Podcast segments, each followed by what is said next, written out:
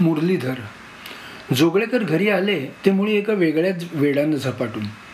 घरी आल्या आल्या त्यांनी दोन दिवस स्वतःला खोलीत कोंडूनच घेतलं.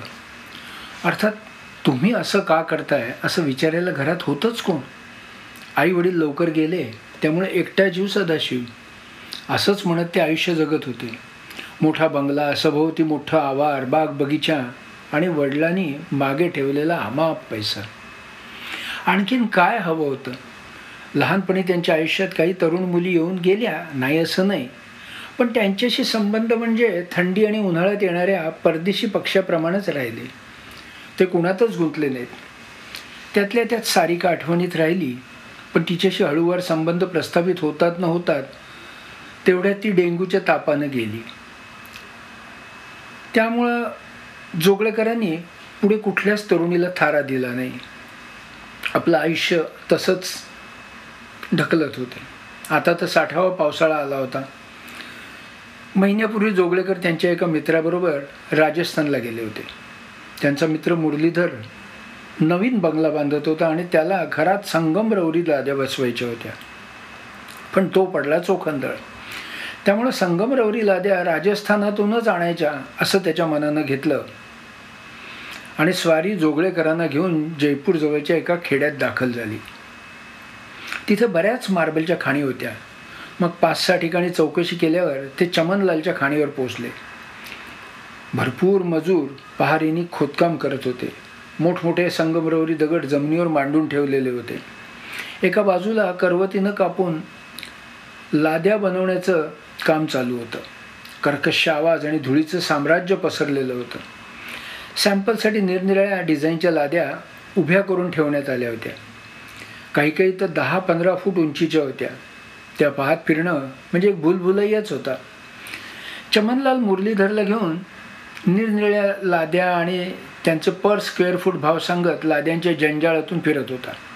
आणि जोगळेकर जोगळेकर मात्र शांतपणे एक एक लादी आणि ते मोठमोठे संगमरवरी दगड बघत रमत गमत चालले होते. साहजिकच त्यांच्यात अंतर पडलं. आणि त्यांच्या ते लक्षात येताच त्यांनी दोन तीनदा मुरलीधर मुरलीधर म्हणून हाक मारली. पण त्या गदारोळात त्यांची हाक काही मित्रापर्यंत पोचली नाही. पण त्यांना जवळच कुठेतरी कसला तरी असा आवाज ऐकू आला. त्यांना नवल वाटलं. त्यांनी परत हाक मारली. आणि आता तर त्यांना वाटलं की जवळच एका मोठ्या दगडाजवळून तो आवाज येतोय. त्यांनी त्या दगडाभोवती फेरी मारली. पण तिथे कोणीच नव्हतं. ते आश्चर्यानं काही क्षण त्या दगडाकडे पाहतच राहिले. त्यांच्या मित्रानं बऱ्याच डिझाईनमधनं एक डिझाईन पसंत केलं. नंतर त्याच्या भावाबद्दल घासाघीस सुरू केली. शेवटी एकदाचं सगळं फायनल झालं. तोपर्यंत जोगळेकर तिथे पोचले मित्रानं त्यांना ते डिझाईन आणि भाव आणि चमनलाल तीन आठवड्यात लाद्या त्यांच्या बंगल्यापर्यंत पोचवण्याची व्यवस्था करतोय म्हणून सांगितलं. चमनलाल आणि मुरलीधर दोघांच्याही चेहऱ्यावर समाधानाचे पाव भाव पाहून जोगळेकरांनाही बरं वाटलं. शेवटी ॲडव्हान्स देऊन ते निघत होते. तेवढ्या जोग जोगळेकरांनी चमनलालला त्या दगडाविषयी विचारलं. साहेबजी तो दगड काय उपयोगाचा नाही. त्याच्यावरचं संगमरवरी डिझाईन एकदम फालतू आहे बघा. शिवाय तो दगड आहे जरा नरम. त्यामुळे त्याच्यातून लाद्या पण काढता येत नाहीत. आता एवढा मोठा दगड नेऊन ठेवणार तरी कुठे? म्हणून हाय झालं तिथे पडून. साधारण तीन वर्ष झाली असतील बघा. मी स्वतः लाद्यांची डिलिव्हरी येऊन देऊन जाईन तुमच्याकडे. चमनलालनं विषयच बदलला. आणि डिलिव्हरी देईन तेव्हा बाकीचं पेमेंट करा. एवढं सांगून त्यानं दोघांचाही निरोप घेतला आणि दुसऱ्या गिरायकाकडे वळला. जोगळेकर आणि त्यांचा मित्र एवढे लांब आलो तर जरा राजस्थान बघूया म्हणत जयपूर बिकानेर जैसलमेरची सैर करून फिरून फिरून फिरून पुन्हा परत आले. बिकानेर आणि जयपूरचे विशाल आणि संपन्न राजवाडे आणि ते महाल बघून अतिशय खुश झाले. त्या काळात राजे महाराजे आणि त्यांच्या राण्या कसं चैनीचं आयुष्य जगत असतील याची चर्चा करत करत पाच दिवसाचा दौरा संपवून ते आपल्या शहरात दाखल झाले. मित्र त्याच्या बंगल्याच्या बांधकामात बिझी झाला पण जोगडेकरांना मात्र तसं काहीच काम नव्हतं. ते खाओ पिओ मजा करत होते पण तरी आतून मात्र थोडेसे बेचैन होते. आणि ते असं का होतंय हे न कळल्यानं आणखीन अस्वस्थ होत होते. चार पाच दिवसांनी हे सहन होईना म्हणून त्यांनी स्वतःला एका खोलीतच कोंडून घेतलं. खोलीत बसून त्यांनी गेल्या काही दिवसांचं सिंहावलोकन सुरू केलं. मग त्यांनी आपल्याला हे बेचैनी ही ही अशी बेचैनीची पर्टिक्युलर जाणीव कधीपासून व्हायला लागली त्याचा मागोवा घ्यायला सुरुवात केलं. शेवटी ते चमनलालच्या मार्बल खाणीपर्यंत येऊन पोचले आता मात्र गांभीर्याने विचार करायला लागल्यावर त्यांच्या नेमका एक स्पॉट लक्षात आला. तो म्हणजे तो मोठा संगमरवरी दगड. पण त्यात असं बेचैन होण्यासारखं काय होतं? मग ते खोलीचं दार उघडून बाहेर आले आणि ठरवलं की घराबाहेर पडायचं. आणि चक्क दिसेल त्या रस्त्याला गाडी घेऊन निघाले. ड्रायव्हरला मना करत स्वतःच गाडी घेऊन. शहराबाहेर पडल्यानंतर मात्र त्यांना जरा प्रसन्न वाटायला लागलं. तासभर ड्राईव्ह केल्यानंतर वाटेत एका चहाच्या टपरीवर त्यांनी गाडी थांबवली. तो माणूस गरमागरम बटाटे वडे तळताना दिसल्यामुळं त्यांची भूक प्रज्वलित झाली. खरोखरच ते वडे चवीला फार सुंदर होते. मग त्याने एक फक्कड चहा प्याले. आणि तो प्याल्यावर मात्र ते एकदम प्रफुल्लित झाले आणि त्यांचं डोकं चालायला लागलं. गाडी चालवता चालवता त्यांनी चमनलालला फोन लावला. साहेबजी नमस्कार साहेबजी. चमनलालचा आवाज आला. हां नमस्कार चमनलाल. माझं एक काम होतं तुझ्याकडे.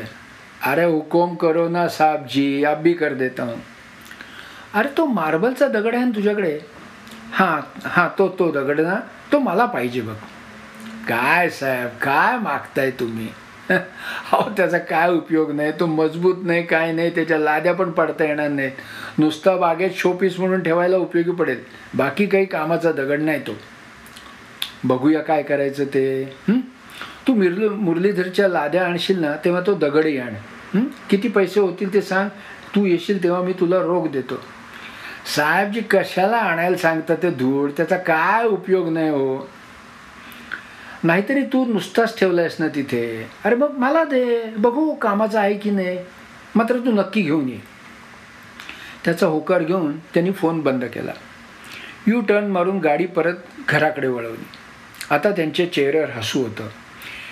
हिशोबात एखाद्या रुपयाचा घोळ होतो आणि अथक प्रयत्नानंतर चूक कळून जेव्हा ताळेबंद जुळतो तेव्हा हो होणारा जो आनंद असतो ना तोच त्यांच्या चेहऱ्यावर दिसून येत होता. तीन आठवडे पूर्ण झाले आणि चमनलालचा ट्रक मुरलीधरच्या दारात उभा राहिला. त्याच्या सर्व लाद्या उतरवून झाल्यावर त्याने जोगळेकरांचा पत्ता घेतला आणि गाडी जोगळेकरांच्या दारात घेऊन आलं. आता तो मोठा दगड उतरवणं तेवढं सोपं काम नव्हतं. त्यासाठी त्यांना एक लहान क्रेन मागवावी लागली. जुगळेकरांनी त्यांच्या बागेतल्या सर्वात मोठ्या झाडाखाली सावलीत तो दगड व्यवस्थित ठेवून घेतला आणि चमनलाला पैसे देऊन मोकळा केला. तो गेल्यावर ते समाधानानं त्या दगडाकडे बराच वेळ पाहत बसले. नंतर नोकराने दुपारच्या चहासाठी बोलावल्यावर घरात गेले. संध्याकाळी परत ते त्या दगडाकडे एकटक बघत बसले. एवढ्यात मुरलीधरची गाडी बंगल्याच्या गेटमध्ये दिसली आणि त्यांनी तिथूनच त्याला ए मुरलीधर! म्हणून हाक मारली. बहुतेक त्याला हाक ऐकू आली नाही आणि तो बंगल्याकडे गेला. त्याचवेळी जोगळेकरांनी कुठून तरी पूर्वी ऐकला होता तसाच आवाज ऐकला. त्यांच्या हास्य त्यांच्या चेहऱ्यावर स्मित उमटलं. ते लगबगीनं घराकडे गेले. काय म्हणतोस मुरली? अरे खरंच रे लाद्यांचा सौदा खरंच चांगला झाला. आत्ताच लाद्या बसवणारा तो कामगिरी कारागीर आला होता ना तो त्या लाद्यांकडे बघून तर एकदम खुश झाला. म्हणाला अतिशय सुंदर लाद्या आहेत. अगदी काटकोनात कापलेल्या आणि सपाट आहे बसवायला खूप इझी होईल. आणि दिसतीलही छान. अरे उद्यापासून कामाला सुरुवात करतोय बघ. बरं झालं तुझं काम व्यवस्थित पार पडतंय. आता लवकरच गृहप्रवेशाचा कार्यक्रम होणार तर? हो नक्कीच. जमलं तर सकाळी एक चक्कर टाक घराकडे. काही सूचना असतील तर कर. मी आता निघतो.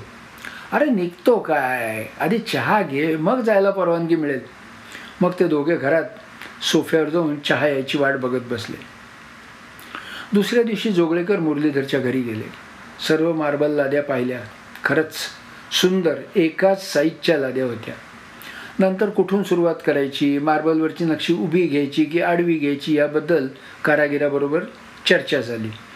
आणि पहिल्या चार लाद्या बसेपर्यंत ते मुरलीधरबरोबर तिथेच थांबले. नंतर निघताना त्याने त्या कारागिराला संध्याकाळी मला जा घरी येऊन भेट म्हणून निरोप दिला. संध्याकाळी तो माणूस जोगळेकरांच्या घरी आला. त्याला हे कळत नव्हतं की जोगळेकरांचा बंगला तर परिपूर्ण आहे. मग त्याने ह्याला कशाला बोलावं? नमस्कार साहेबजी मला काही कामासाठी बोलावलं आहे का? हां अरे मला थोडीशी माहिती पाहिजे होती. तुझ्याकडे कोणी मूर्तिकार आहे काय? म्हणजे संगमरवरी मूर्ती करणारा? हां? आहे ना? माझा भांजाच मूर्ती बनवतो. काय साहेब देऊळ वगैरे बांधायचा विचार आहे की काय? नाही रे बाबा. फक्त एक लहान मूर्ती बनवायची. तू त्याला माझ्याकडे पाठवून दे ना. त्याने मान डोलावली आणि तो गेला. आणि दुसऱ्या दिवशी सुखरामला घेऊन आला. सुखरामने आजपर्यंत कोणकोणत्या मूर्ती घडवल्या त्याचे फोटो आणले होते. खरंच. तो जातिवंत शिल्पकार होता. चोगळेकर त्या दोघांना घेऊन बागेत गेले आणि त्यांनी त्या संगमरवरी दगडासमोर त्यांना उभं केलं. सुखराम हाडाचा मूर्तिकार त्याला लगेच अंदाज आला की शेटना या दगडातून कसली तरी मूर्ती कोरून घ्यायची. हां हा दगड बघ यातून मूर्ती घडवायची. सुखराम पुढे होऊन तो दगड तपासायला लागला. त्याच्या भोवती त्यानं तीन चार प्रदक्षिणा घातल्या. हात लावून नंतर हातातले एका लहान हातोडीनं त्याच्यावर टकटक करून पाहिलं. साबजी मूर्ती घडवायला दगड योग्य नाही आहे खूप सॉफ्ट आहे. कदाचित याच्या कपच्या उडतील कोरताना. अरे तू काळजी करू नकोस. काहीही होणार नाही. फक्त तू हे काम करशील की नाही तेवढं सांग. साहेबजी मी प्रयत्न करेन पण गॅरंटी देऊ शकत नाही. हां आणि नंतर मला दोष देऊ नका. माझं करायला काम करायला मी तयार आहे. नाही तुला दोष देणार नाही. तू फक्त तुझं काम मन लावून करशील. एवढीच एवढीच माझी इच्छा आहे बघ. बाकी देवजी देवाजीची मूर्ती देवाजीची मर्जी. जोगळेकरांनी पंचांग पाहून मूर्ती घडवण्याचा सर्वोत्कृष्ट मुहूर्त काढला आणि सुखरामनं त्याच्या पोतडीतून हत्यारं काढली. पाण्यानं धुतली त्या दगडासमोर मांडली. नंतर त्या दगडावर आणि हत्यारावर फुलं वाहिली. आणि एक लिंगजी महाराज की जय असं म्हणत त्या दगडासमोर साष्टांग नमस्कार घातला. आणि तसाच जोगळेकरांनी नमस्कार घातला. दगडासमोर उभा राहून हे परमेश्वरा मी घालणार असलेले घाव सोसून तू प्रगट होऊन आम्हा सर्वांना आशीर्वाद दे म्हणून प्रार्थना केली. साबजी तुम्हाला यातून कोणती मूर्ती घडवायची आहे? साधारण त्याची रूपरेषा वगैरे काही तुमच्या मनात आहे काय? नाही. कोणती मूर्ती घडवायची असं सांगणारा मी कोण? यात दडलेला देव तू शोधायचा. आत मूर्ती आहेच. फक्त तू जगाला ती दाखवायची. बस.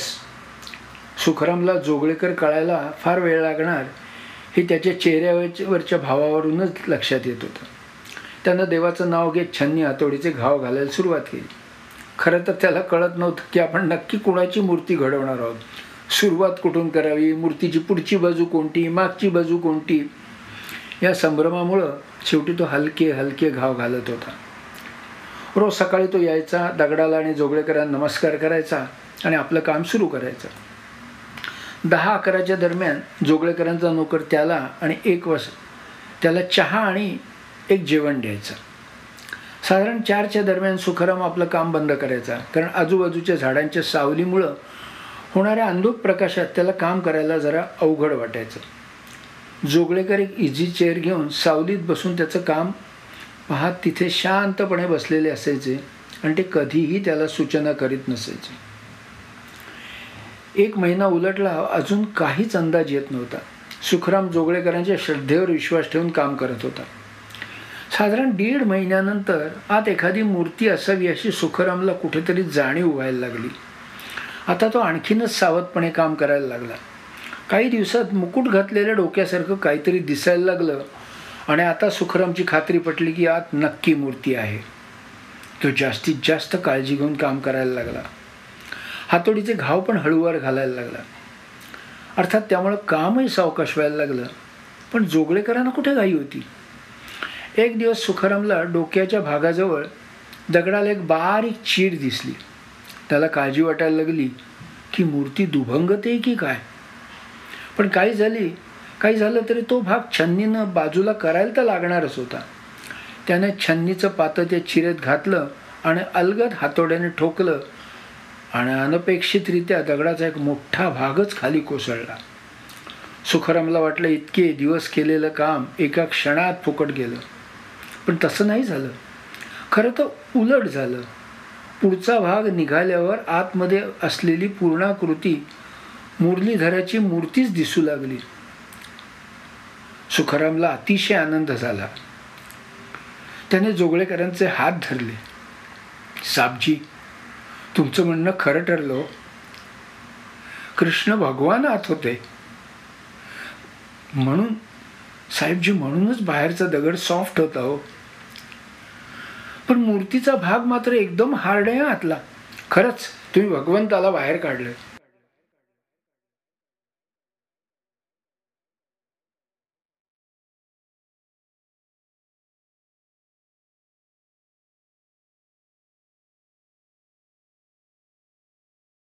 तर मुरली नसेल ना? सुखरामने तो दगड बाजूला घेतला आणि नाजूकपणे ती भेग रुंदावण्याचा प्रयत्न सुरू केला. पाच दहा मिनटाच्या प्रयत्नानंतर त्या दगडाचे दागिन्याच्या पेटीसारखे दोन भाग झाले आणि त्यात मधोमध सुरेख कोरीव सु नक्षीकाम केलेली मुरली होती. त्यानं ती जोगळेकरांच्या हातात दिली. आणि जोगळेकरांनी ती मूर्तीच्या हातात असलेल्या खोबणीत अडकवली. आता खरा मुरलीधर साकारला होता.